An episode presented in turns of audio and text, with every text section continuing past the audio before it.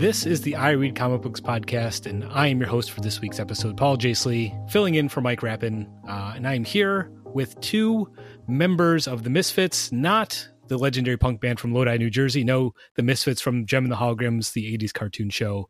That's Kara Shimborski Hey. and Nick White. I have nothing to contribute on either of those uh, topics. That's unfortunate. You're definitely a stormer. And then uh, I would say you're jazz, uh, Kara, if we're talking Misfits. So. uh, but yeah, uh, we're back here uh, talking all about comics today. We have a very special episode that was commissioned by our good friend Cinco.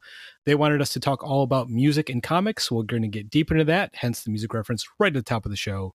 But before we get to all the musical mayhem we have planned for you, let's start with the two questions I am legally obligated to ask every time I host the show. How have you been? How have comic books been? Let's start with you, Nick. Uh, well, yeah, this Nick, is- how are you? Yeah, Oh, gee, I mean, not good. uh, the the the weather's been real interesting around here. I I have to admit, I don't know if you had the what's that? Do you start every how are you with a this is the weather around me? No, I mean I do sort of keep that for this show. Um, with everyone else, I just I just usually turn around and walk away. That seems like the most appropriate thing to do. that good, huh? Yeah. Yeah, Yeah, about that yeah. good. Michigan's been weird. Like uh we had a terrible thunderstorm last night, like really Yeah. bad. I don't know if you had that in in GR as well, Paul, but uh Yep. Yep. Really bad thunderstorm, super windy. So, you know, it's it's it's been a good time to sit down and and read some books.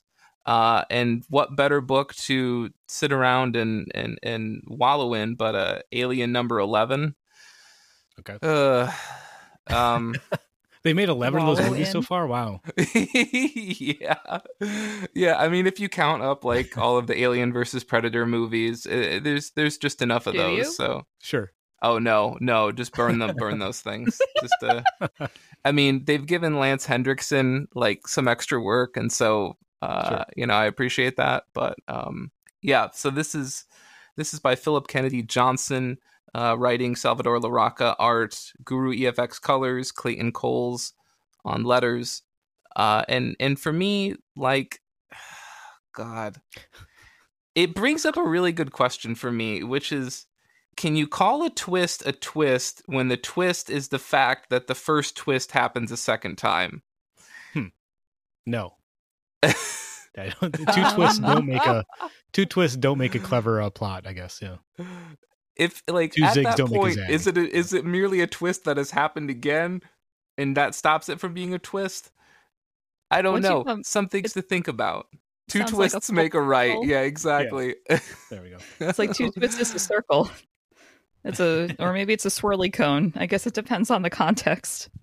Is this Yeah, ice cream yeah. or a circle? yeah, is, is this soft serve is this soft serve ice cream uh, uh It sounds like no, Right. since you're still just laughing No. about how the twistiness made it not good. So I'm going to go with not soft serve. We are in a flat circle where Nick is disappointed. I think this is like we've reached the alien point of diminishing returns where I'll even go. I, I, I'm okay with the twist happening a second time. I'm I'm just shocked that they're even trying things. I guess would be a good way of putting it. Hmm.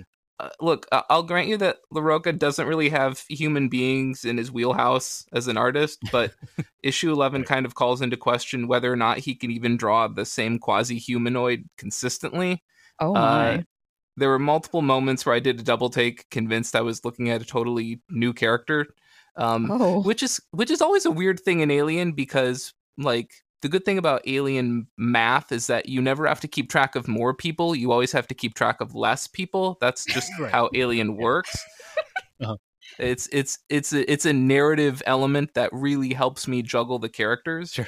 Knowing that they'll all die. Yeah, Like- Yeah. exactly, exactly. It's it, it really helps me juggle all the characters. I just I just take the you, you know in those chapter books we had as kids where they're like oh dramatis personae at the beginning in the characters. Well, with an alien book you just get to cross off all the names as as you go through the book. It's it's real handy. I Just feel like you're mentally just putting everybody in a red shirt as they walk past you in the frame. yeah. Like his environments look fine and there's a couple moments in this issue where it like sort of shuffles between different locales and and those look great but like Larroca should play to his strengths and by that I mean inanimate objects. Nick. Honestly, this is probably the strongest issue of this arc, which is going on for like six or seven issues now. Next month will be the last one. Uh, and, and narratively, I actually I, I, thought it was fine. Uh, mm-hmm. I just this this book is just an issue of fit. Like I, I don't I take no great pleasure in like ragging on Larroca. obviously, he's I don't a huge. Nick, it sounds like you do. this no, so I, I, this this book is like. Remember in in the Da Vinci Code where Paul Bettany is like self flagellating, you know, with that whip, and he's like mm-hmm. that albino guy, like sure, and like he's like this this is my version of that okay? Like every month this is my Nicholas. this is my penance okay? Mm-hmm. for what? Being an alien fan? For being an alien fan yeah. This doesn't feel like a great way for them to expand popularity in the franchise if no. even the people who love it are like this really blows like everything you've said about this book so far nick has been like the verbal equivalent of a flamethrower like that's the intensity of the burns you've been dishing out so far. So like, how am I mean, a like, flamethrower would Alien. work narratively for the Alien franchise. So you know, you just got to burn it all.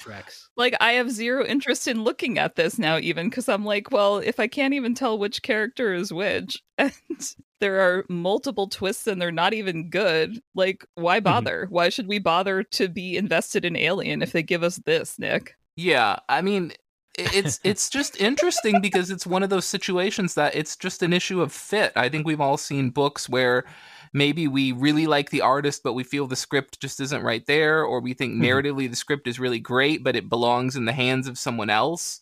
And this is just one of those situations where you just kind of go what if I don't know, what if Riley Rossmo was drawing this? I know people would probably fucking lose their shit over that, but I think that would be cool. Like Riley Rossmo or or Wes Craig or someone else. Mm-hmm. I guess you're It'll... describing Rise of Skywalker at this point. Like, yeah, I, I, I could, I could see that. You're like, oh, you're so close. There's such a good idea here, and the execution was terrible. Wait, was that Rise of Skywalker? I thought Rise of Skywalker was, um, well, the this is a movie. I guess this is okay, a movie. Fine. The I prequels. guess the prequels. yeah, good. Yeah, good ideas, poor execution. Yeah. Mm-hmm. So, all right, uh, all right. Well, I'll, I'll check in next month on this. Okay. Um, we'll we'll we'll we'll see how the arc ends, and uh, sure, maybe they'll bring in someone else. I don't know. Uh, I, I did also read Kaiju number eight. I did promise that I would uh, get people up to speed on this manga um, that had been recommended to me. So, is it about monsters? It is. It is about monsters. Oh. It it began right. in July of 2020. Apparently, um, as far as Shonen Jump Plus metrics go, it was the fastest manga to ever reach 30 million views, which it did in like five months. Wow. The second collection just came out at the beginning of April. The third is coming out at the beginning or somewhere in July. This book follows this protagonist called named Kafka. Uh, he lives in Japan, which of course is plagued by kaiju attacks, or at least I, I, think it is. It's really expensive to visit Japan, so I don't really know. But I've seen mm-hmm. I've seen Pacific Rim, right? I haven't been to Japan, but I've seen Pacific Rim. Yeah, okay. close yeah. enough, right? I, I, had sushi one time at a gas station. Yeah, yeah. I had I had 7-Eleven sushi, and now I'm qualified to speak about an entire nation as a collective entity. Yeah, definitely.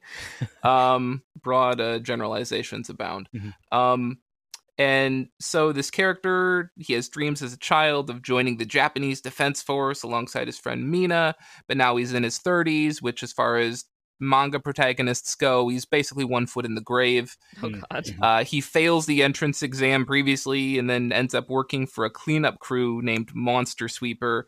You know, after the monsters destroy Angel Grove, right, and the Megazord kicks the monster to the ground and it blows up, right? Somebody has to clean that up. what would be fun is if the book was actually about this loser slacker guy who just gets drunk and then cleans up monsters in a hazmat suit.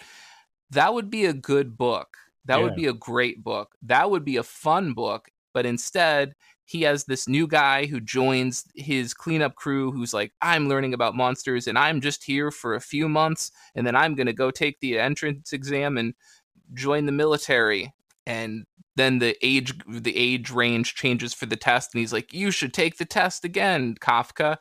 And so he does because he wants to prove to his childhood friend, who of course is now the captain of this military thing, that he too can kill monsters. And uh, anyway, whatever. the art's really good. He ends up swallowing this weird little monster.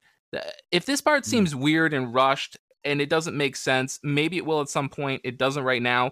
He swallows this monster and gains the ability to turn into a kaiju himself that what? looks like Tradd Moore's Ghost Rider. Okay. Oh, okay. Huh. What? Uh, it doesn't make I don't sense. Know about this, Nick.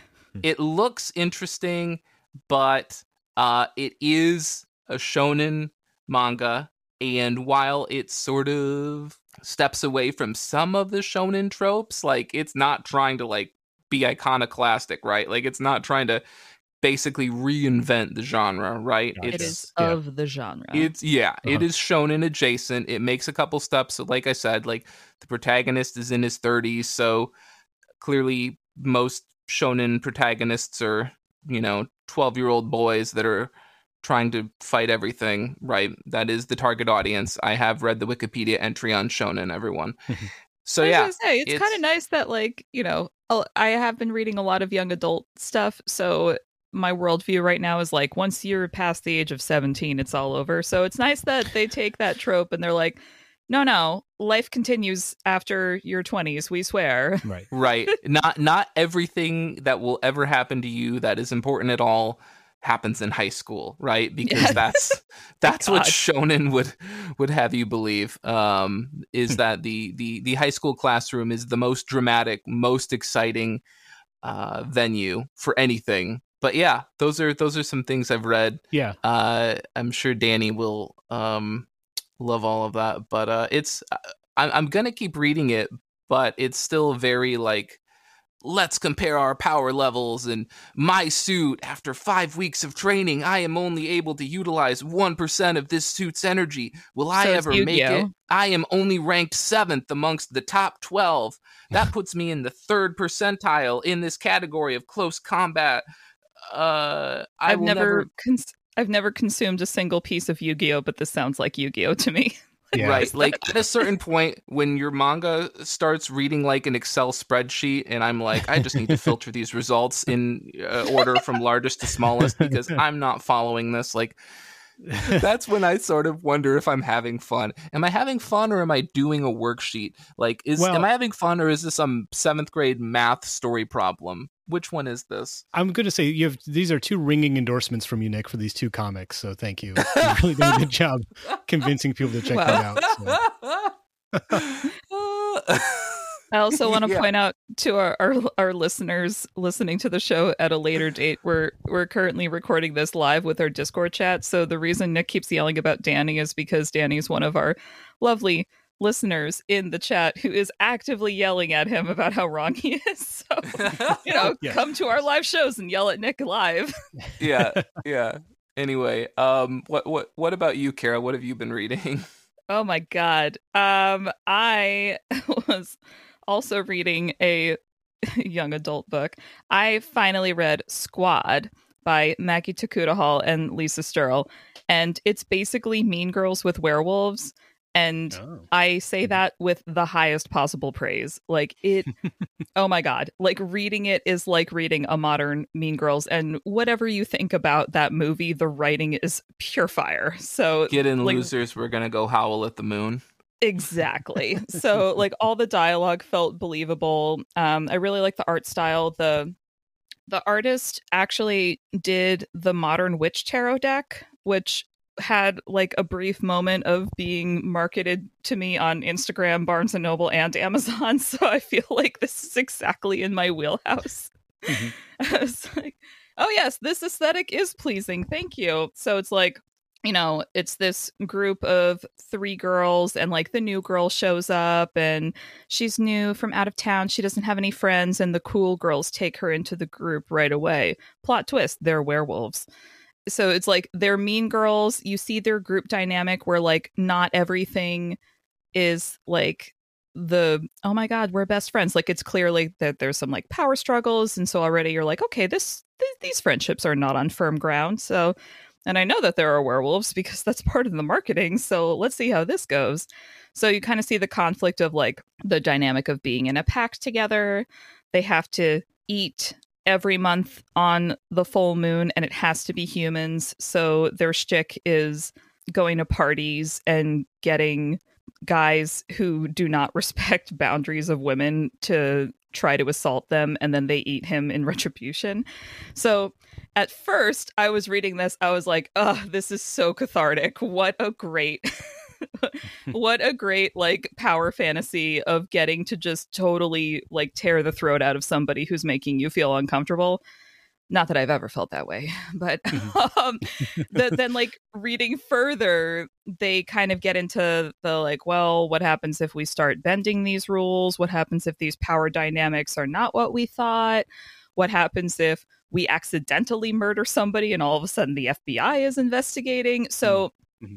you kind of see I how things that all the time, right? So it, I thought it was very well done, very well paced I kind of want to just like as soon as we're done recording, sit down and read it again. I hope they make it into a movie, but I know the movie would be worse than the comics, so kind of like but it's a good story. Like versions nice. of this story has have definitely been done like the horror genre before, but mm-hmm. I just feel like this version is very fresh and very modern and it it kind of made me sort of sit with some of my feelings about how it feels to be a woman or a more vulnerable person in the world and just feeling constantly like men are trying to like eh, trying to like bother you or assume that they have a right to your time attention or body just because of who you are and so mm-hmm. i was just sitting there like yes yes i absolutely would like to become a werewolf and be able to not do that and then i was like well are the only options really being either predator or prey because that kind of sucks too like do you really yeah. want to become also somebody who messes up somebody's day? Can't we just have like an absence of power dynamic? Like, does there have to be a power dynamic? And then I got mad thinking about the Fantastic Four. yeah, but there always has to be in a predator. There always has to be a predator and prey because otherwise, as we covered earlier, Lance Henriksen needs work, and so he yeah. needs he needs these movies. So oh my god, yeah. No matter no, who wins, so I got, you know, we lose. No, it's okay. I got so I got mad thinking about the Fantastic Four because I was like in the middle of this book and like drifted off into a little like mental tangent about like what it's like to to like exist as a woman and I always was thinking like you know I've been consuming superhero media for a long time and part of that is you think like well what superpower would I want mm-hmm. and what superpower might actually like help me throughout the day. And I always was more drawn to the like powers of invisibility or like force fields and protection stuff. And reading this book in particular made me kind of like confront that and be like, well, why do I want to be invisible? Why do I want to have like force fields? And it's all just like keep scumbags away from me or like make uh-huh. them not notice me.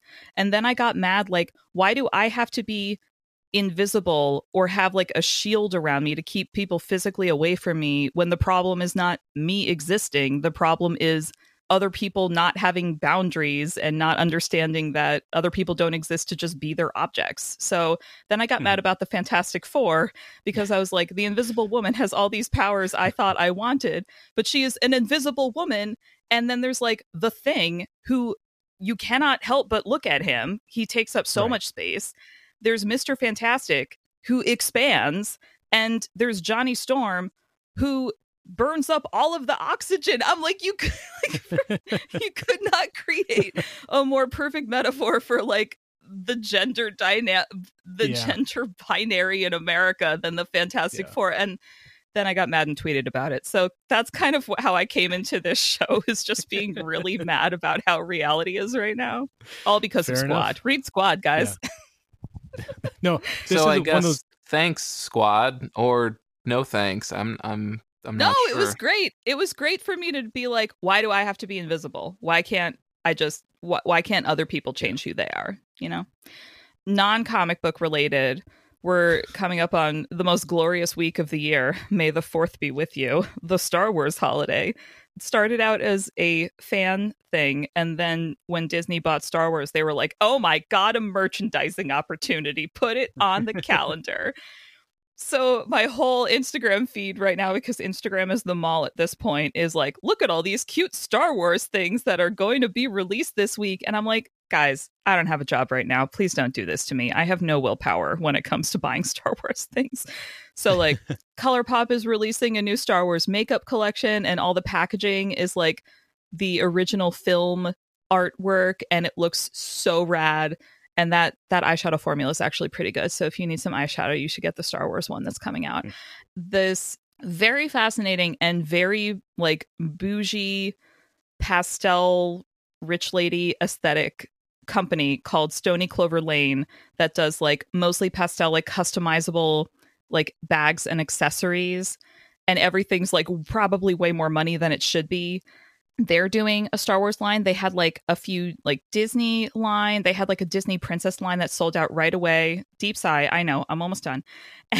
but they have a Star Wars one coming out this week and I am dying. They have like all these cute little pastel patches with like Darth Vader's helmet on it or like an X-wing on it. You could get a dip dye like pastel tie-dye tote bag covered in Star Wars patches. Um you can get they have like these Star Wars fonts, shiny letters. So you could like get a bag and like pay them too much money to embroider your name on it in the Star Wars patches. Oh my God. So I've basically been trying to figure out how not to spend like a thousand dollars this week that I don't have. Cause I'm like, but sure. I want all of these things. How dare you? For like 40 years, we've been saying girls like Star Wars too. And all of a sudden they paid attention and now I don't have the money for it. So I'm so you just, mad. Their eyes turned into dollar signs. Cha-ching. Exactly. Oh my god. So for once, I am the target Star Wars demographic, and it's amazing. But also, I may make some bad choices this week. So. Kira's going to actually start like you know shouting from the rooftops like maybe maybe Star Wars isn't for girls just out of the pure fact that she doesn't doesn't want them advertising to her well, right now. Yeah. Nick they have this really cute pink pattern. It's like it's like pale pink and then there's like a little print of little ships on it. Oh, it's so cute. Oh my god. I know. Other Star Wars news last week I went to Disneyland. Mm-hmm. I saw a friend that I haven't seen since before the pandemic. It was a really lovely time. And we went to Oga's Cantina, which is the Star Wars bar within the Star Wars land.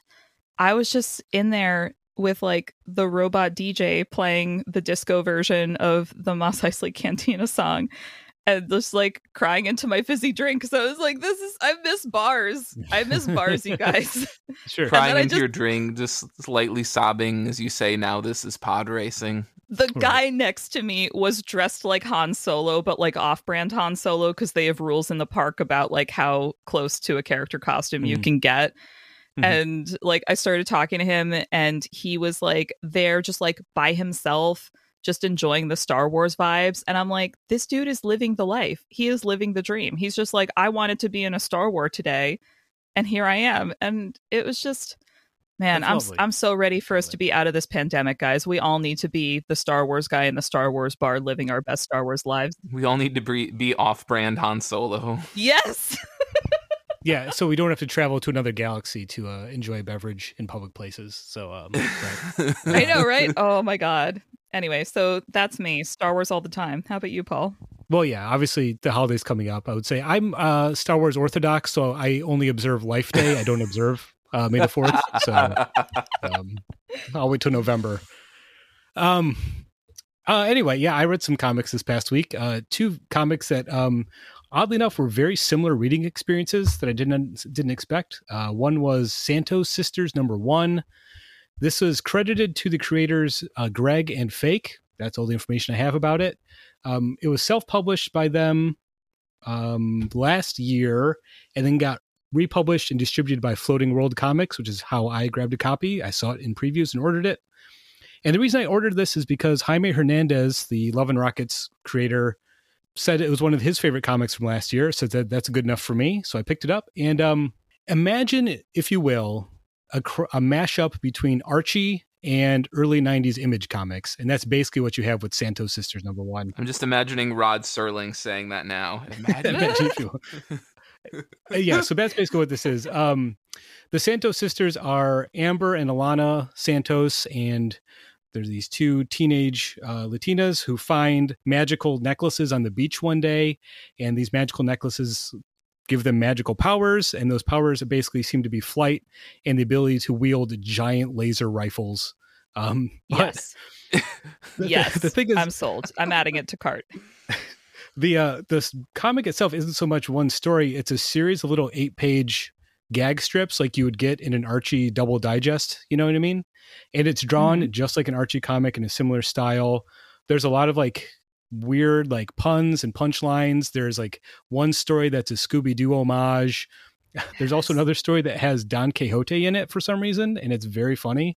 But yeah, it's just these teenage girls with superpowers. Um, they have regular stuff to deal with, like their dumb boyfriends, uh, haunted Halloween party that they're a part of. They go camping. There's some little hijinks involving a bunch of woodland animals dressed in karate gis, like the uh, in kind of uh, Teenage Mutant Ninja Turtle style masks that they run into. It's such a weird comic, and it walks the razor thin line between being very very clever and being very very dumb, and I love that. Like it's so well executed. Um, it's definitely for adults. There's nothing like graphic or gratuitous about it, but it's very snarky and there's some suggestive stuff in it that said, it's definitely not everyone's cup of tea, but I enjoyed the hell out of it, especially the fact that it seems very committed to being a physical thing. You know, it's not digital. It's printed on that sort of slick newsprint that Archie Digest come on. It's offset print like that stuff. As a package, as a thing, it's it's really really cool and very unique. It's only five bucks for fifty six pages highly highly Whoa. recommended if you can find it i'm looking at it right now it's on they have like a big cartel site i'm looking at the cover and everything mm-hmm. you're just saying i'm just silently laughing because the subheader to this comic title is finally a comic for generation x. Yeah exactly. Yep. Oh god. Finally. You know they're often overlooked so yeah. Uh, it's a it's a very fun comic. I say if you find it worth checking out. It's it's it's a very very unique. I haven't read anything else like it this year and very much my thing. So, um, oddly enough, the other comic I read that it has a very similar vibe um, is actually Jim Rugg's Hulk Grand Design Madness. This is the second issue of Jim Rugg's Hulk history retelling that he did for Marvel Comics. Uh, if you've read the other Grand Design stuff, there was a X Men Grand Design that um, Ed Piskor did a couple years ago, and then there was a Fantastic Four. Sorry, Kara, Fantastic Four Grand Design that Tom Scioli did a couple years ago as well. This might be my favorite version of the grand design thing, which basically takes the 60 odd years of Hulk history and condenses it down into one streamlined narrative that covers two issues. Oh. What's cool about this is that Jim Rugg, unlike Scioli and Piskor, whose work I like, they have a very like rigid style that they stick to throughout the entire thing. And Jim Rugg really yeah. plays fast and loose with his style um, and he sort of mimics the style of the comics that he's mentioning. You know, this issue covers the mid 80s to about 2008, 2009, the end of the World War Hulk storyline. By the end of the book, he's drawing like a 90s Marvel comic. And throughout the book, there's like pages that are designed to look like a collage paste up of different comic panels. There's some stuff that looks like it's printed in a zine. There's some stuff that looks like it's taken out of a newspaper comic strip. There's homages and references to other creators. So visually, it's very, very striking, and I think it reads better as a narrative that way. I thought it was great. I know very little about the actual Hulk chronology and Hulk history, so I had a blast reading this stuff. I think it's one of the best look again, a very unique looking comic, especially in regards to the other greatest design, uh, grand design stuff I've read. Yeah, so if you have any curiosity about Hulk or want to see some cool looking comics, that's highly recommended as well. Was the first grand design the X Men one, or am I mm-hmm. now a mad? Okay, okay. Yeah. I wasn't sure if maybe I that wasn't a grand design, but it was something else, and I had looped it in. But all right, yeah, yeah. I mean, it's a cool idea. I always want to read more Hulk stuff because I think Mark Ruffalo as Hulk in the movies is perfect. but mm. every time I try to read Hulk stuff, I'm like, oh. So I feel like maybe this is something I could start with. Like I liked Hulk Gray, but it's like everything yeah. can't be an origin story. Right. And what's great about this is that Hulk comics and Hulk storylines are really either like insane or stupid and Jim Rugg seems to be celebrating both equally. It's really very entertaining. him kind of like giving the shorthands like yeah and then banner and hulk they split apart again and then guess what rick james uh, rick jones died and he came back again like oh yeah and the leader was resurrected from the dead like it's constantly going back and like almost tongue-in-cheek making fun of how corny and dumb like hulk comics are but purely out of love and respect for him so it, it, it's very very fun and it's great too again like jim rugwell in this one he like kind of mixes in the print publication history with the character history. So, you know, he'll talk about, oh, the Hulk became a, a media sensation, and there's like clips from, you know, Marvel Comics themselves, or like, you know, references the the Hulk cartoon from the 60s. So it's like mm-hmm. mixing in Hulk as a character and Hulk as a pop culture phenomenon at the same time, which I thought was really cool. Yeah. Uh, yeah, that's good stuff. So that's what we read for this past week. Uh, of course, there's always new comics coming out. There's always new stuff to be looking forward to. So now I'm curious, Kara, Nick, what's on the top of your pile for this upcoming week? Let's start with you, Kara. Okay. So, something that's going to disappoint me, but I'm going to try it anyways. no, that's mean of me. It's called Alice Ever After Number One by Dan Panosian and Giorgio Spalletta. And it's like, Alice goes back to Wonderland. And I'm such a sucker for stories like that because the older I get, the more I become like an Alice in Wonderland person. like I love reading the stuff. I love like the aesthetic, the analyses, like all of it. But um I'm very picky and definitely have like a Disneyfied version of the Alice story in my brain as my own personal head canon of how it works. I said like I'll probably be disappointed by this because I, I feel like so often with these like Alice goes back as a grown up stories that are done by men, they're like, and then she was hot. Whereas like other like versions of Alice gets older and goes back to Wonderland that I've liked were the recent book Unbirthday, A Twisted Tale by Liz Braswell, which is like part of this series of Disney novels for adults where they're just like, we're going to take your favorite add a twist or maybe mm-hmm. another one it'll be an ice cream swirl not a flat circle that nick's mad about and the and like the other alice media that i really enjoy is actually a fan fiction called sunny Disposi- disposition that was written like 10 years ago and i read it like every year because it's my favorite thing made about alice in wonderland ever anyway i'm interested to take a look at this book and see if maybe i'll be pleasantly surprised and it will be fine also next on my list is i finally got a copy of Heartstopper by Alice Oseman out from the library because everyone on our Discord was like, please read this book. And I was like, okay, yes, add another queer young adult romance. I hope this phase mm-hmm. never ends because I hope they keep just making comics that fit into this genre forever. And then I was also thinking about I might not do this like quite now, but I would like to start revisiting some of the comics about Thor where they were like, Thor's a lady, but which lady is it? Because mm-hmm. I saw like the one second in the trailer of Natalie Portman as Thor in the new Thor movie, and I'm like all about that. I really hope she makes out with Valkyrie in that movie. Um, and then of course, uh, Paul... I'm gonna guess that probably doesn't happen. Ah, uh, god damn it, Marvel! Missed opportunity. I'm sorry. There'll be there'll be one background character who you see in the shadows. Like, see, there's they'll they'll say like that character happens to be LGBTQ. like, look, there's your representation right there. Uh, I hate it. um, and then of course I have been joining Paul on some of his recording journey for a better Batmobile, the Patreon exclusive Batman series.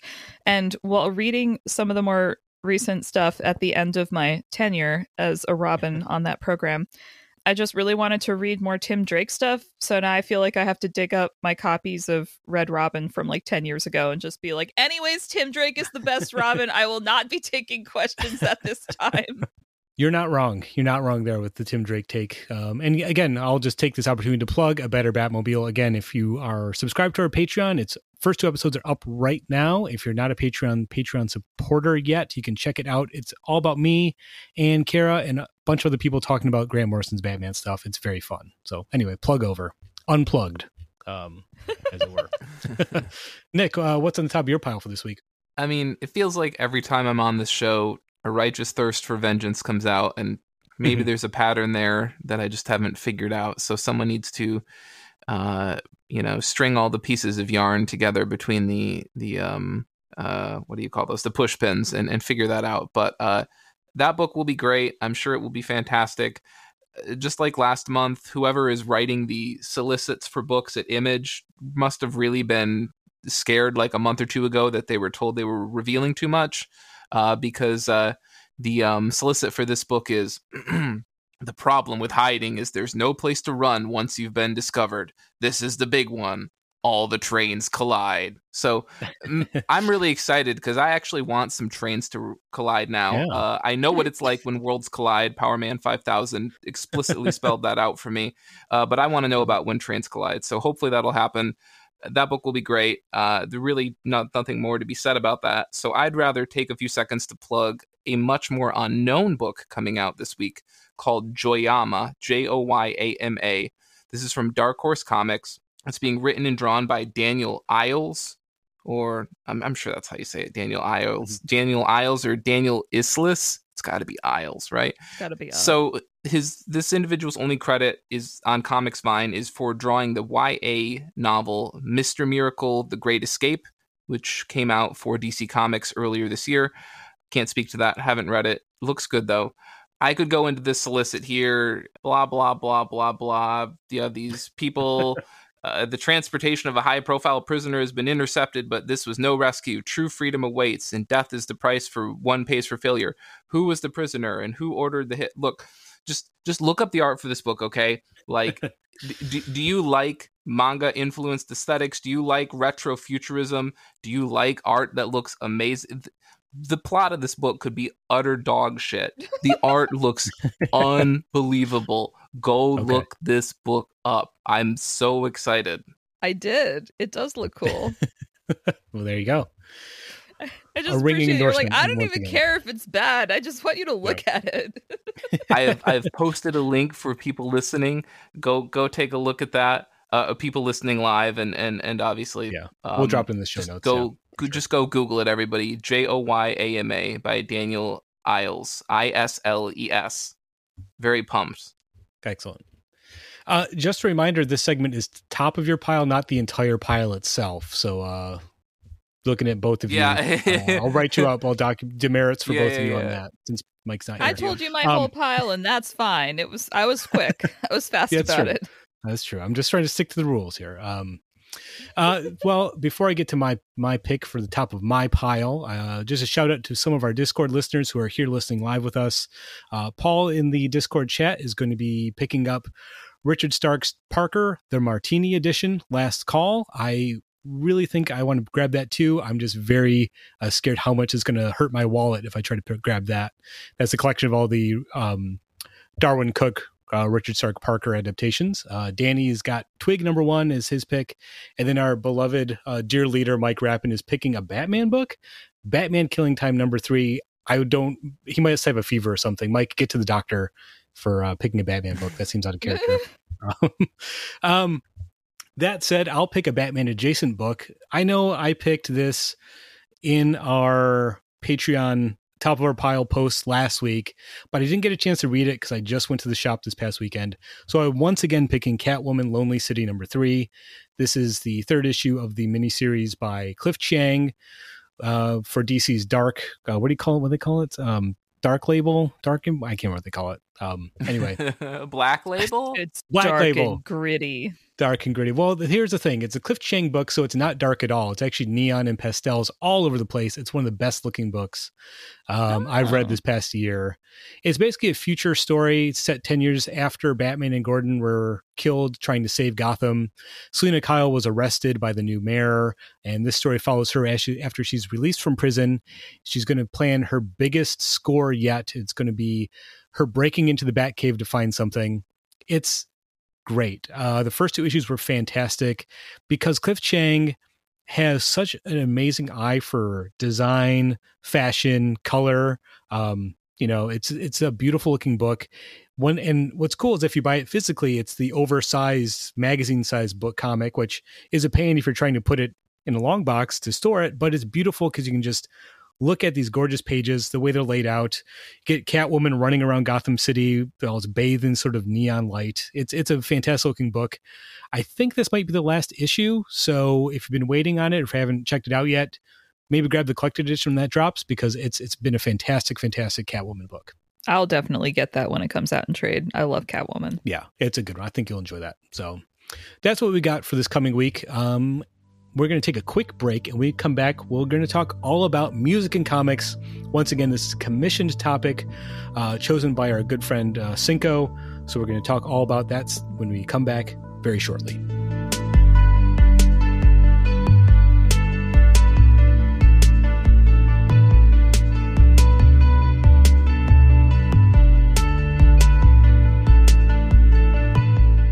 Welcome back. Uh, as I mentioned, this episode topic was commissioned by our friend Kyle, aka Cinco, in Discord, and they wanted us to talk about comics and music. Here's actually what they prompted us for for uh, what the theme of this episode is.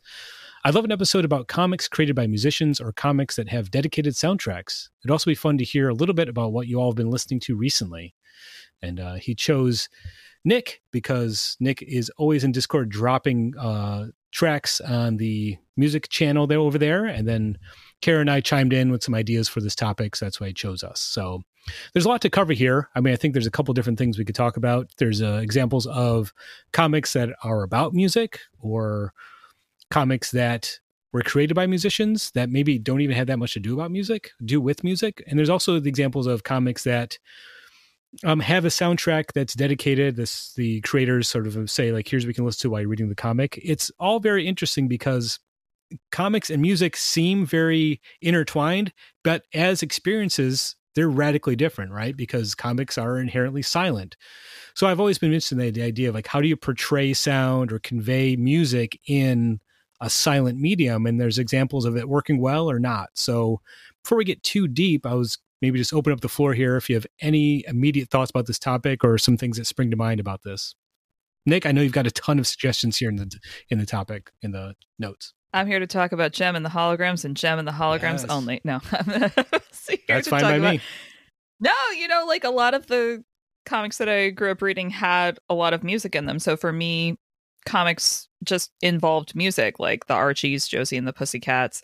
Um, mm-hmm. Deep cut here for Archie fans, the Madhouse Glads. but like Ooh. they had like, oh, the characters are in a band, therefore we will have music. We will have the suggestion of music.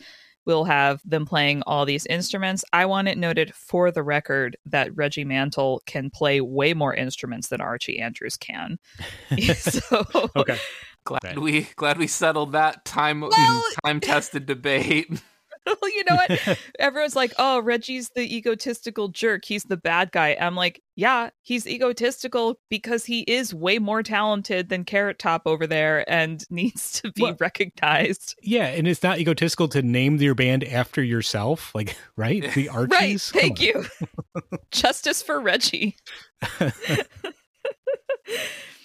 so that was always kind of my comic book reading experience is just being like oh yes like these characters are in a band now they're going to go mm-hmm. on band adventures they're going to have lyrics for some of the archie stuff like you could listen to some songs because there mm-hmm. was a fake group called the archies that in 1969 had a number one record in sugar sugar which if you play it you'll be like oh yes this song uh-huh. i was reading something on on wikipedia and maybe i just merged everything together but God, didn't I? Wasn't there something about the fact that um, the Archie sort of emerged because they initially wanted to use the Monkees, but due mm. to like I think the Monkees wanted too much money or there was some legal issues, and so they just worked around that by creating their own band. Oh, Nick, I, Nick, as a yeah. huge fan of both the Monkees and the Archies, you're exactly right. Yeah. Um, okay. that's a topic we could uh, trust me. If someone wants a commission episode where I talk about the history of the Monkees and Archies, uh, please do that. Um, so that that was the idea. The idea was that the Monkees existed, but they're real people and they had egos. So Don Kirshner, their manager, is like, screw that. Next band I make, they're going to be all imaginary com- comic characters, cartoons. So that's how we have the Archies, and they made great records. So and then they sort of metaphysically touched upon that in the Josie and the Pussycats movie, where we got to peek under the lid of the late 90s, early 2000s pop machine. where the pop groups are literally interchangeable manufactured entities and once they start developing egos that's when they get murdered mm-hmm. yes uh, again topic for another episode. Actually, we already did an episode for the movie club all we about. already just, did that. I'm just yeah, saying it's relevant. yeah, it is relevant. Well, you know, speaking of the Archies, because I'm always done to talk about the Archies, I really enjoy. A few years ago, they did a series of one shots or mini series where the Archies would meet other real musicians. And those Kiss. was really super fun. The Ramones. Kiss, Archie, Archie meets Kiss. Obviously, Archie meets the Ramones was very important to me. I love that that comic. Uh, Tegan and Sara showed up in the Archie series from a couple years ago, and that like the blending of that stuff is always really cool because it's like again, comics and music have a lot of influence in terms of style. You know, they influence each other very deeply. Again, even though as artistic experiences, they couldn't be more different in a lot of ways. But yeah, I always thought that was cool the way the Archies would meet up with those. I mean, Archie and the gang they travel back to CBGB's in the '70s and see the Ramones play. Like that's the coolest thing imaginable. So, very fun stuff. All things are possible in Archie comics. Mm-hmm, mm-hmm. And then there are so many contemporary comics where a band is the focal point. Like just off the yeah. top of my head, brief um, Black Canary series over at DC where they were just like, Black Canary's superpower is her canary cry, which is like a sonic cry. But what if she's a singer? What a great cover story! Yeah. And I'm like, that is a great cover story. Why haven't? Why did we make her a florist when you could have made her a rock star? Like, of course, of course. Yeah. And the, again, that that's a great example of a book that really captures the sort of feeling of a musician playing live. Like all the scenes of the Black Canary band playing are very dynamic and they're very action, and it's like you can see the music and you can see the sound on top of just like the pose of them playing because drawing people playing instruments can sometimes look very stiff and i think that book in particular was a great example of how to portray you know what the sound is that's coming off the page. You can almost hear it when you're looking at the page. I think Jem and Hologram is another good example of that same thing. Which you look at the page, you know exactly what that's supposed to sound like. You know what they're playing on the panel. I'm so sad that there's not like an actual recording of the Jem and the Holograms comic album. Mm-hmm. Yeah, exactly, exactly. Uh, Nick, did you have any uh, maybe examples of uh, stuff like this? You want to chime in? Well, I mean, I, I think what's interesting about specifically you know, especially the Jem and the holograms example, and then also to some extent like the Archie's example, uh, and definitely the Black Canary is that you've you've actually got this extra layer of making things more difficult, which is that you're dealing with music that isn't real, right? Uh, you know, because I was sure to bring in one of the books that I read for this episode. I read The Fifth Beatle, right? Yes. There's actually which makes sense because the book's really not as much about the Beatles as it is about um my goodness, Brian um Brian Epstein. Geez. Epstein. Yeah, exactly. Is that uh with with that book it's so easy to evoke the music, right? Because you just you can just put some of the lyrics up and and pretty much I mean this is the most ubiquitous pop band of the last 50 or 60 years, right? So mm-hmm. everybody basically can just bring up the soundtrack in their mind, I suppose and so there's less pressure to sort of convincingly portray the music because you can even just put up the lyrics and that's not a knock against the art or or or how it tried to evoke things i think when we talk about how does the fifth beatle present music i think the shorthand easy answer is that it doesn't really present that much music because that that's actually yeah. not what it's about um sure. you know the the music and the beatles themselves are more in the background of course, what it does do is you can just put up the lyrics and you're basically set with mm-hmm. the Beatles, right? Not everything else has that luxury. But I did find that sort yeah. of interesting is that you can look at some books where music is involved and you can literally just put words and people, the music plays in their brain, and other books have to find other ways to do that, like the ones that you two just literally brought up. So, yeah. I mean, The Fifth Beatle is a gorgeous book. Yeah. And just visually. You're right. Yeah. Like, it, yeah. it didn't you, you don't need to add anything to the Beatles lyrics because as you mentioned they are so ubiquitous even if you don't know like the exact song you still have kind of like an idea of that soundscape and that right that some genre. other beatles song will probably play yeah in your yeah. in your brain or or something like that so i actually think and this is kind of a stretch, but I have reasons that mm. The Wicked and the Divine falls into that same kind of category because The Wicked sure. and the Divine is about these basically like pop stars that are also gods.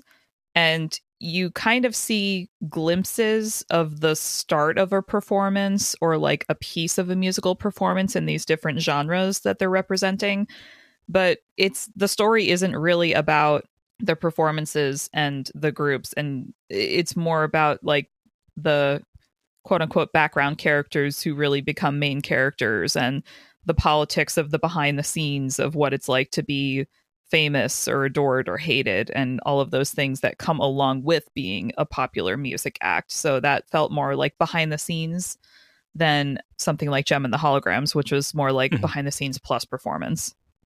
And uh very quick, I mean, Wicked and Divine is also an example of a comic that sort of had a soundtrack you could listen to. I remember when that book launched, the writer Kieran Gillen uh, had a ongoing Spotify playlist that they were putting together. That was, they were always dropping stuff in while they were writing the books. So you'd actually listen to the actual music that was being in, that was influencing the writing and kind of lined up with what was happening in the book as you listen through it. So that's something I think is more and more common these days. The idea of creators saying like, "Here's what I listened to when I wrote this," and yeah, it's right there. Very quickly, while we're talking about the Beatles, um, I wanted to mention another comic about the Beatles called Babies in Black by Arne Bellstorf. This came out um, 2012, I think. And it's actually, again, not about the Beatles specifically. It's about their original bass player, Stu Sutcliffe, and um, his girlfriend, uh, Astrid Kirchherr. Unlike, you know, uh, again, like you're saying, it's a book that it's about the Beatles, so you don't really need to say much more because everyone kind of knows the whole story. But this focuses on the Beatles in Hamburg, Germany in 1960, and the illustration style is very simple. A lot of just it's like charcoal sort of illustration, lots of dark panels, but it really captures the sort of smoky small clubs that they were playing in at the time, and it captures the sort of uh, you know transfer from beatnik culture to 60s culture that they were trapped in. So, in terms of capturing a moment in time and a sound that you maybe not think about when you think about the Beatles as a pop phenomenon, it's a really really cool book, and it's again it's kind of a deep dive into a very specific moment in their history. I really really enjoyed it. Where do we think Scott Pilgrim fits into all of this? Hmm. I have to question. ask because yeah. that's I feel like that's a book that at some point in the last 20 years everybody who reads comics read that book and mm-hmm, there is mm-hmm. music as part of that book in well, you, a way that feels more like common now I guess like more more like you would see it. What's the what's difficult with that though is because at this point if you read the book chances are you've seen the movie. So all those songs that you kind of had to imagine what they sound like the first time you read it, you now have the actual song to like compare uh, it to. You know excellent I mean? point. That's true. So it's a very, very different true. experience if you go back and reread it. What if you haven't seen the movie and don't plan on it? well, there you go. Yeah. what if you're just I, stubborn, Paul?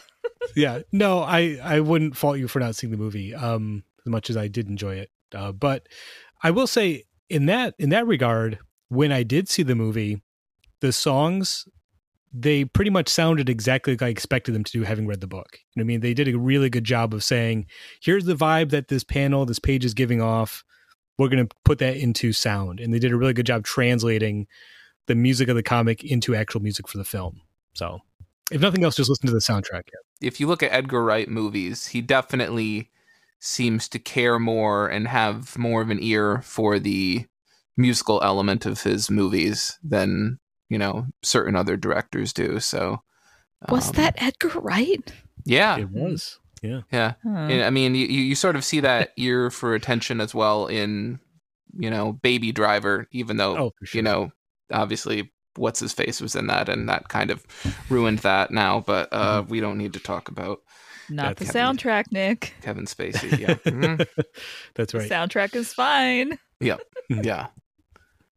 Uh, so I want to very briefly maybe talk about some comics that were actually written by musicians because I think that's a good example of someone who understands both media in a way and kind of like can blur that line and kind of bridge that. Um, one example I'm thinking of off the top of my head is Mike Allred, who actually we know as a comic book artist, but he actually was in a band called Red Rocket Seven that did a couple records. I don't know that I've ever actually heard them, oh. but um, Mike Allred did a comic in the 90s called Red Rocket 7, which is sort of about this alien that comes to Earth and witnesses the history of rock and roll. I don't know if that's still in print. We can find copies of it pretty easily. It's a pretty fun comic. Um, he also did a David Bowie graphic novel uh, biography called Bowie, Stardust, Ray Guns, and Moon Age, Moon Age Daydreams. That's Mike and uh, Laura Allred, of course, uh, with Steve Horton helping them with that one. I like that book a lot because it was a great example of someone who loved the source material so much. They put a ton of little details, Easter eggs, and clues into the page where it's like, there's pages where it's basically an illustration of the lyrics of a song. So you have the song Life on Mars by David Bowie, and it's like there's a page, and it's like all the sort of things that are talked about in the lyrics are drawn on the page, and you kind of have to play like Where's Waldo to kind of find all the references. And then again, Mike Allred oh. capturing the sort of fashion of the mid 70s of David Bowie and the Spiders from Mars or Ziggy Stardust. Like it's a really, really beautiful looking book. And I think it's because Aww. Allred has a background in music as well that he's able to do those illustrations and designs like that didn't okay so mm-hmm. everyone's gonna uh, everyone's about to get mad at me but um i'm so sorry but in my head i mixed up gerard way and jared leto oh no i'm so sorry but i was like they both were in bands where the aesthetic was black and red right yeah yeah, yeah. So I was just googling like Jared Leto comic books, and I'm just getting Morbius sucked reviews. So I'm just. No. I was very confused because yeah. I was like, Gerard, that that guy did did a comic book, right? What was that right. comic book? I'm so sorry, everybody. Yeah, yeah. This is like I love comic books that portray music, but I don't actually really pay attention to music, so that's how. I make yeah. confusion. Confusion happens like that. It just yeah, does. It sometimes happens. Yeah. Well, uh, we could. Thankfully, we don't have to talk about uh, one of those two gentlemen. We can talk about Gerard Way and talk about um, his Doom Patrol, which is a great comic, and again feels very influenced by by music. Worth mentioning again that the but why? Uh, like like how does it feel uh, influenced by music to you? Like are there musical elements? Is it just like a vibe you're getting? Yeah, it's a, there's a vibe. There's a rhythm to kind of the way the story lays out. There's a sense of I don't know, just there's a design sense that feels very taken from um like pop culture, music culture, rock and roll. That feels in that book. Am I imagining that? Is this the book that has a character named the drummer? Right? Isn't that part of it too? Uh, not in Doom Patrol that I know of. No. Am I now maybe confusing the old and the new Doom Patrol? Maybe. Hmm. Perhaps. I I thought that book was great. Honestly, I thought I think that book is a million times better than Umbrella Academy, and Mm-hmm. I'm sure oh. some people will not appreciate that, but that's okay. I'm just yeah.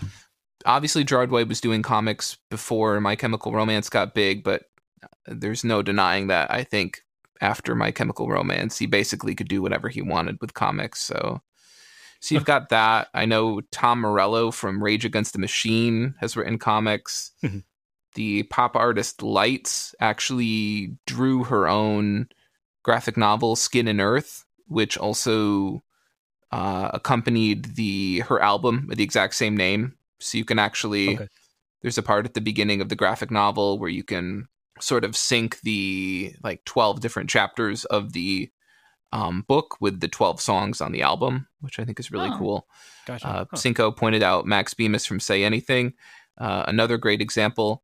Bemis, of course, is interesting because I, I think most of Bemis's work actually hasn't involved music at all. I, uh, there's always been somewhat of like a punk rock feeling uh, to Bemis's work. I think that he brings that to most of his comics, which I think is great. But um, yeah, um, guys, I just remembered a comic book about music that I know I've talked about on the show before, but it's super relevant right now. Okay. When I was in middle school, I voraciously devoured all three issues of a manga called Princess Ai that Courtney Love was like a co creator on. It was about this maybe she's an angel, maybe she's an alien. She's fallen to earth and she's got little wings and they're growing. And she has the most beautiful voice and she can sing in all the finest gentlemen's clubs in Tokyo and fall in love with the cute musician boy who hangs out by the local library. And I loved it because it was very um it was very aesthetic. Like it was really doubling down on kind of like a gothy interpretation of the Harajuku aesthetic that was coming out of Japan at the time, where everything was very like strappy and cosplay and ruffly and your hair is in an elaborate contraption and you're just like getting dressed up to go get photographed on the weekends kind of thing. And th- this is like the aesthetic of this manga.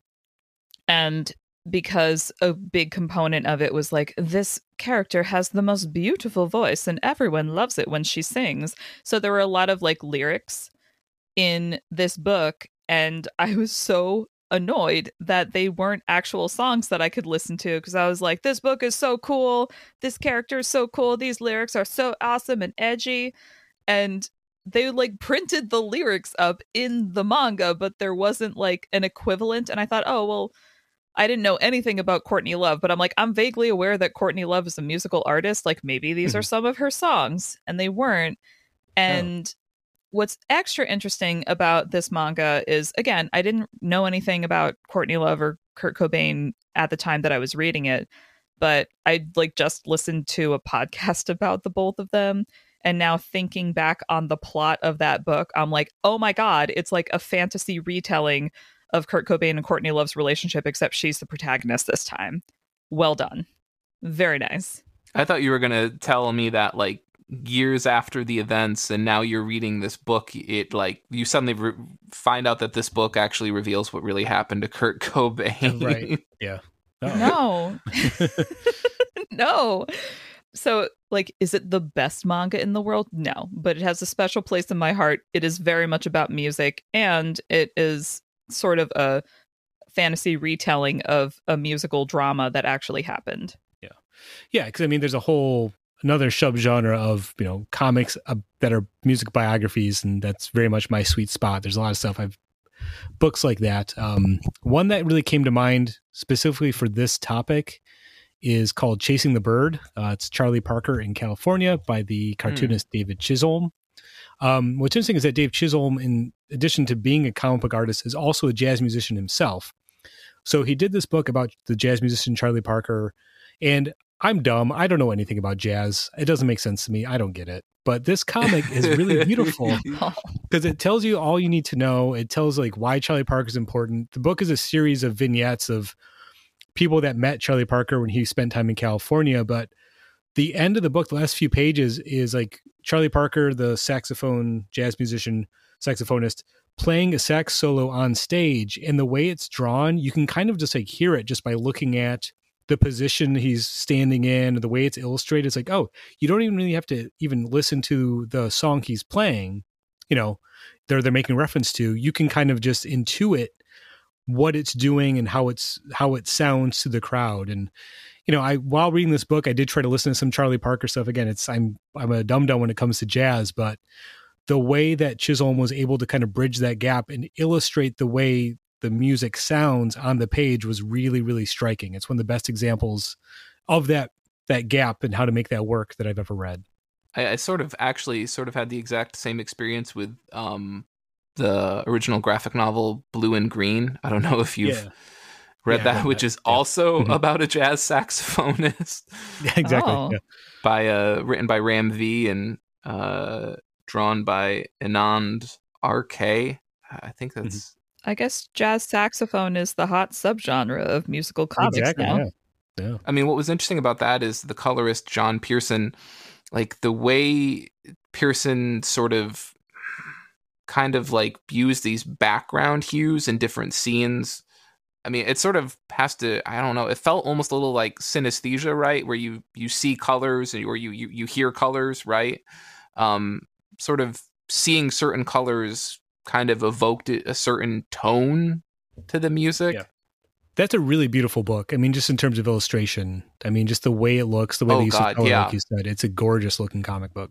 There's the the way that that book like portrays music by using color to evoke tones. I thought was really really great because it's especially again as you said like with jazz like you largely don't have lyrics so right yeah. if someone says oh you know i'm playing john coltrane it's like well that's great i don't know i don't know what that song is you know? Not all of us were forced to watch you know ken burns 78 part series on jazz so right. Um not everyone had my father as a parent and watched every ken burns thing except for quote I'm not watching that baseball shit, unquote. Sorry, Paul. Um, no, sorry, But that was that's where my dad drew the line. So, um, not embracing yeah. the great American pastime. Just I know. music. Yeah, he was very up for the Civil War one, and he will watch that a million times over. Where America, you know, gets you know fractured, but uh, America's pastime, he's not interested. so, sure, uh, sure. if someone wants to commission an app on my dad, uh, just let me know. We'll do it because I'm sure we can talk all about him shouting uh, at at uh, at me when he doesn't have his hearing aids in. So it'll be. Oh good. my god, gotcha. Nick. Um, oh, so thinking about the the kind of color tones versus the musical tones, no, it was it was making me think about the books that we listed earlier, where there are oh. lyrics and they are about these fictional bands, and we don't know what the music sounds like. But the color palette is perhaps one of the most important parts of that. Like when you think of Jem and the holograms and all those like pastel and candy colors, versus like Black Canary and everything's like black yeah. shades of gray, some reds. Like yeah. you, you do through the color get a sense of what kind of music they're maybe going for with that. Right. Because like emo kind of has a color palette and grunge sort of has a color palette. It looks like mm-hmm. a plaid flannel. And um you know, obviously with with 80s synth pop, you've got the neon hue. So no, I, I that that's a great point. Like color as a shorthand for music and even musical eras or musical genres. Like it exists. It totally exists. So if you are thinking about creating a musically based comic book, put most of your money into your colorist. Yeah. No, yeah. absolutely. I was going to say I that made me think of another example of a book that has lyrics and I wasn't sure how to read the lyrics as a musical, but luckily the creators actually went ahead and recorded the music of the comic that was being illustrated and put it up online. Unfortunately, it's a black and white comic, so it kind of defeats the point you just made about color. But um, back, uh, I think it was last year or two years ago, the Judge Dredd magazine had like a big 30th anniversary issue, and one of the comic strips in there is called Lawless. It's Judge Dredd adjacent. It's about you know these former judges on an alien planet that's kind of like a western kind of story vibe to it. Anyway, Dan Abnett and Phil Winslade were the creators on that, and they did a musical issue for the Judge Dredd magazine anniversary, Lawless the musical. I remember reading that. I know very little about musicals as or musicals as a genre, so I didn't sure wasn't sure how I was supposed to be reading this and what I was supposed to be hearing in my head.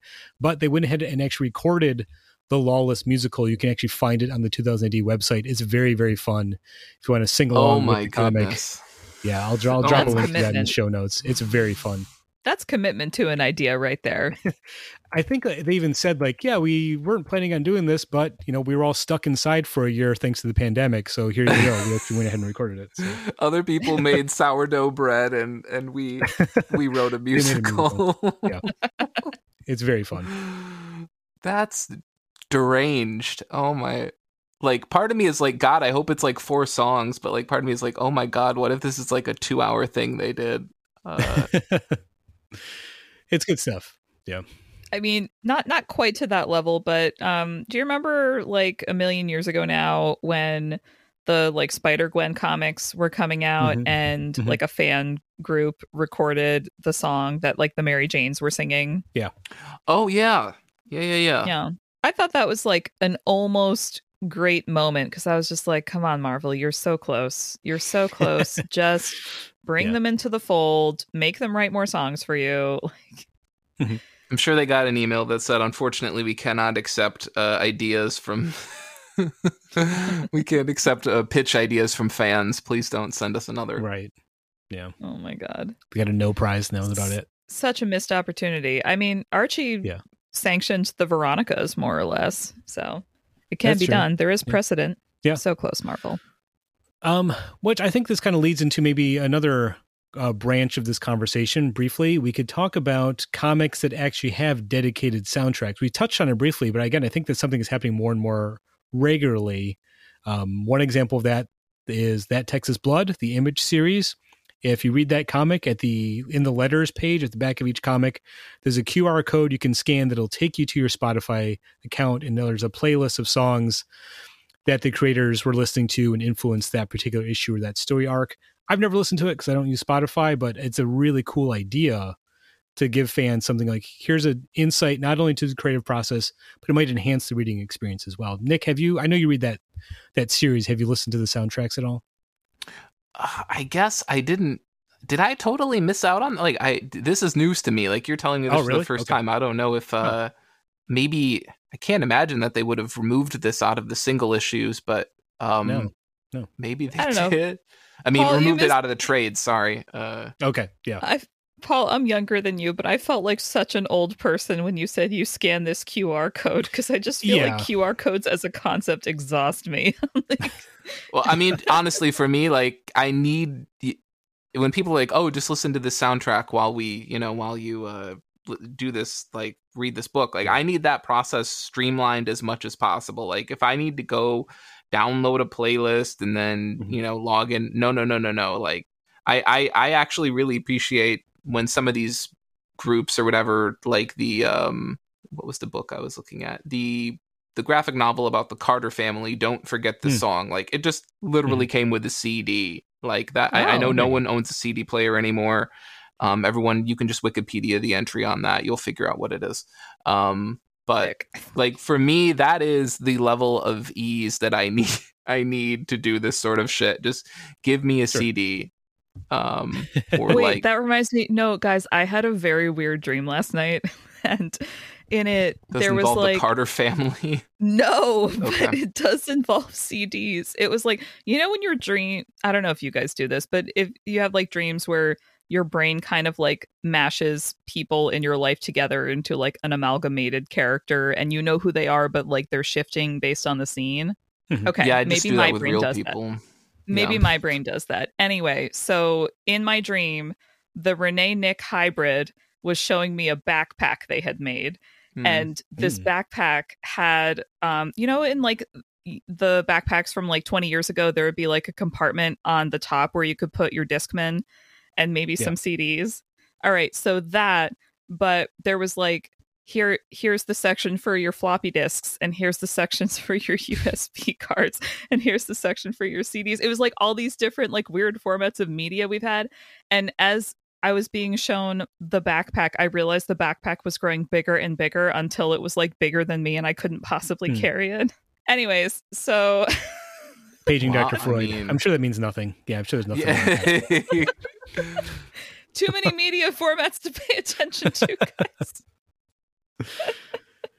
so, Nick, if, Nick, if you need it streamlined, clearly you're picking up the the issues of what's the furthest place from here, the image series that come bundled with a seven inch 45 record of the songs that are being you know influenced in comic, right? Oh my god, I forgot about that too. That's as much as I love comics like, and vinyl, I've not picked those up. I just can't can't bring myself to do it. God.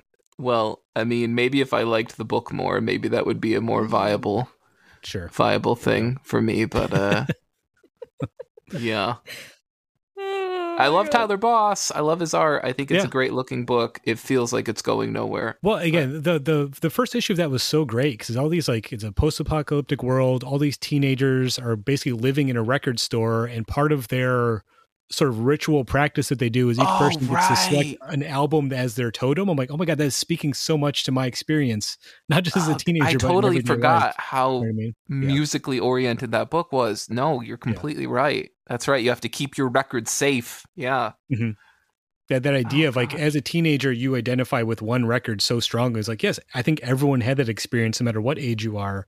Music is so important at that age where it's just like yes this record is speaking to me on a level and it's so important it becomes my identity. That's a really powerful idea. I wish again I wish the book had kind of stuck with that instead of you know whatever whatever it is now. So whatever it is, yeah, exactly. Quick, what's that album for you? For me, it's Michelle Branch's Hotel Paper.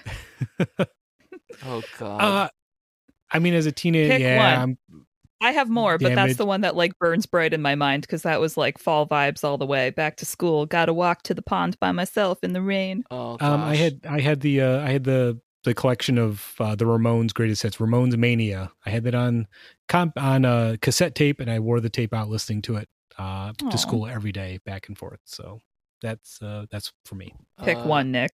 I mean, I think I probably listened to "So Long Astoria" by the Ataris like so many times on my paper route that I think the CD stopped working. So Aw. it's probably that. Um, me like early, early aughts emo Nick for sure. Uh, slash you know pop punk. So um, yeah, definitely Sure. that. So uh, th- that that's a great question. Yeah. That being said, I think I- can- go go ahead. Oh, I was going to say, I think that that's a, a nice organic pivot to Yes. discuss some of the things that we've been listening uh, to, as I think there was a request to perhaps Yes. briefly discuss several of the things that we are listening to.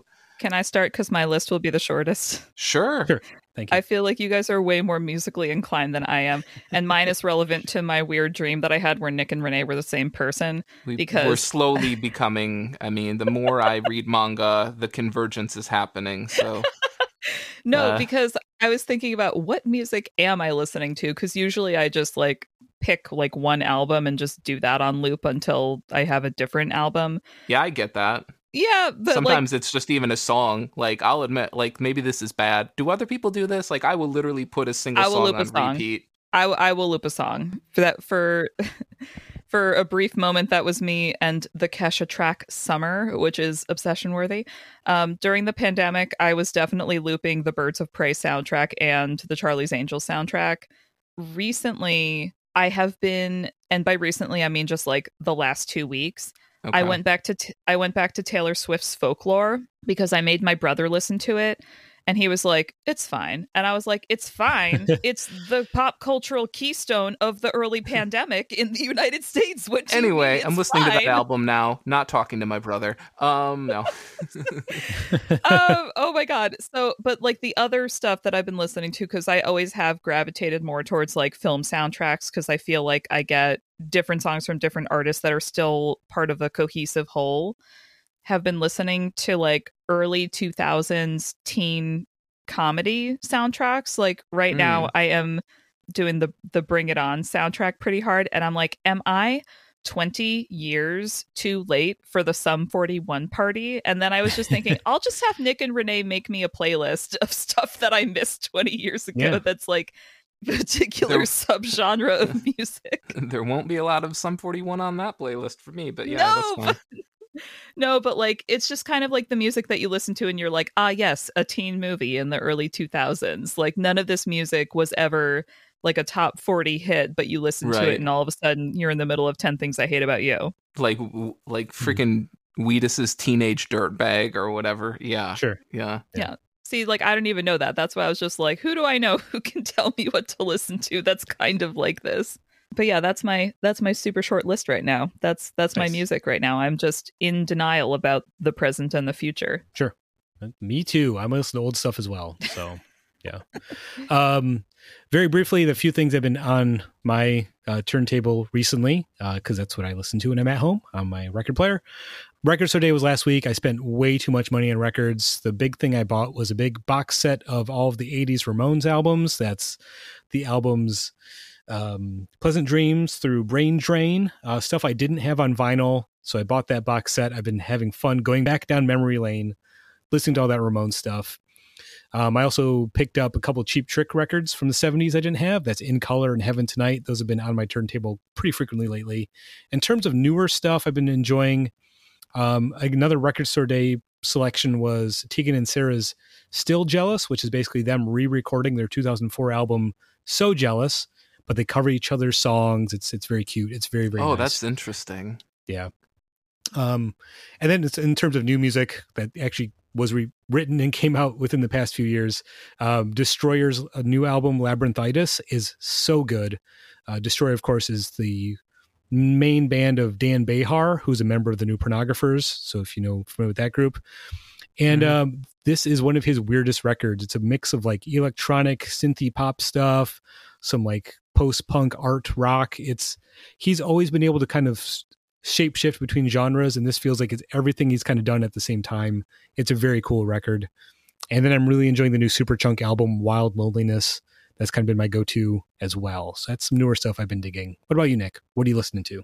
Uh, like for like my pop punk emo revival sort of shit, uh, which I love. Um, song wise, like "Go to Hell" by Between You and Me, featuring yours truly, and uh, the best part of letting go by the dangerous summer are definitely uh, mm-hmm. the big ones for me uh, album wise in the same genre sort of thing fever by against the current would be another one in terms of music that i like to like work to because honestly sort of a different list, but I think people are. I'm, I'm always looking for good soundtracks, video game soundtracks, or anything to work to. Mm-hmm. The Finding Nemo soundtrack. Yeah, that was my uh, most listened to on Spotify last year because I just had that on loop all the time. Uh, the Tron. I always get them confused. Is Tron Evolution the video game or the movie? Is Evolution the movie? Mm, I don't remember. Is remember. It Tron under. Yeah.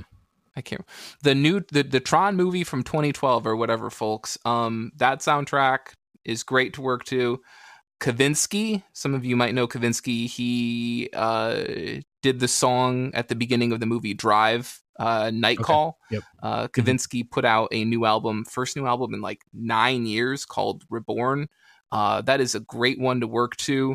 Like if you're doing anything on the computer, like and you put that on, like you suddenly feel like you're the most important. Like I am hacking the mainframe right now, and it's just you in a Microsoft PowerPoint document, like picking out clip art, and you're like, I am such a badass. Um, uh, sure.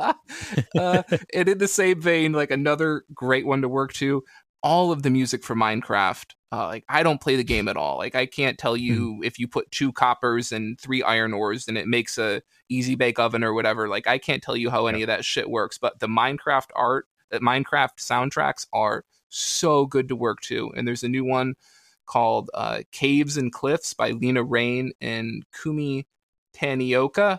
And oh God, so good to work to that. Like if you need hmm. like if anybody else wants like great music to like sit in front of a computer and uh, move Excel spreadsheets around, uh, hit me up because I got all sorts of recommendations. That's funny because like I remember whenever I'm kind of doing stuff like that, I always like to listen to John Carpenter. The one like soundtrack I always listen to is the Escape from New York soundtrack, which I think might have a very similar vibe. It's very sort of like drony synth heavy kind of like stuff. You know what I mean? Yeah, yeah, yeah, yeah. No, yeah. like you, you, you gotta have a good, you know, working or doing important things soundtrack list and like video game soundtracks or like the interstellar soundtrack or you know I, I have so many recommendations maybe we'll we'll oh. have to make another episode about that perhaps we'll have to put together a playlist at some point. Um, and uh, yeah, but it can't be on be Spotify. A, they can't be on Spotify. They can't have. There's no QR codes involved. Uh, you have to label it music to make capitalism tolerable by. And it's yeah, only going to be released on what were those called? Micro CDs. It's only going to be released on micro CDs. Mini discs. No, we're not going Mini vinyl, disc. Brian. We're really we're we're going straight to micro CDs. Remember that? I remember the one kid in middle school who had like a yes! micro CD player, and he's like, "I know, don't be jealous. I know you're staring at the future." I'm like, "All right, fuck you." oh Two years later, no one ever sees one ever again. Mm. Until then, I want to say uh, this has been a fun conversation. I don't think we have any final thoughts. We're running long. I know Mike's going to be so angry when he sees how long this episode ran. Um, obviously Mike's not here. Back. He can deal. um, no, it's I been a very fun conversation. Point out for the records like... that that was Kara who said that. Forever, yeah. whoever is maybe listening and wondering, well, who who said that? That was that was Kara. That wasn't that wasn't. And don't confuse that for anyone else. That was Kara. who gets an attitude when the host is away? It's me. Yeah. um, uh, this is a very fun conversation. I feel like we just scratched the surface. We can always come back and talk about music again. I think obviously we have a lot to say and a lot of opinions. So again, thank album. Just exactly. scratch will, the surface. Ugh, don't scratch up your records that way. That's not fun. Um, it won't be a soft won't be a sophomore slump when we do it again. Um, thank you, Cinco, for commissioning this episode. Um, that you can do that uh, as a Patreon member. We really appreciate it. Uh, it was a fun topic. I feel like again, there's a lot more to unpack. So maybe we might return to it at some point. So next week, Mike and Brian will be joined by special guests. Brenda and Austin of the Secret Histories of Nerd Mysteries podcast to chat about comics, manga, and the lore of the nerd world. That'll be fun. And uh, until then, you can follow us all on Twitter. Nick is over on Twitter at Death Star Plans. Kara is at Kara S. Zam. I'm over there at Ojai Polly, and the show is at IRCB Podcast. That's the same handle for Instagram, Twitter, TikTok, uh, and anything else. I don't know. We still is. Uh, I, I think that's all I know. So we're over there. Renee's doing good stuff on TikTok. Uh, so check that out if you haven't subscribed or followed us over there yet. We'll have a QR code somewhere in there. Oh yeah. no. This episode first aired on Patreon and is possible because of our wonderful patrons. Join today for exclusive series like IRCB Movie Club, Saga of Saga, and more. You can join now at patreon.com forward slash IRCB podcast. If you haven't already, please rate and review our show five stars on Apple Podcast, Spotify. Yes, they have ratings, or wherever you listen to your podcast, because we deserve it. We would also love to have you join the IRCB Discord community to chat comics and more. Uh, plus, you can listen to our episodes live as we record every week.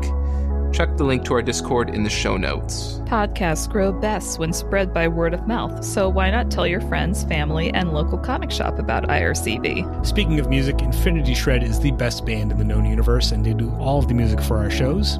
Xander is a very cool guy who edits the show and makes us sound so smart and cool. Thank you again to Cinco for commissioning this episode. Thank you, Nick and Kara, for joining me on this musical journey. Thank you, Mike, for letting me sit in the host chair. Thanks for keeping it warm for me. And until next time, comics are good, and so are you.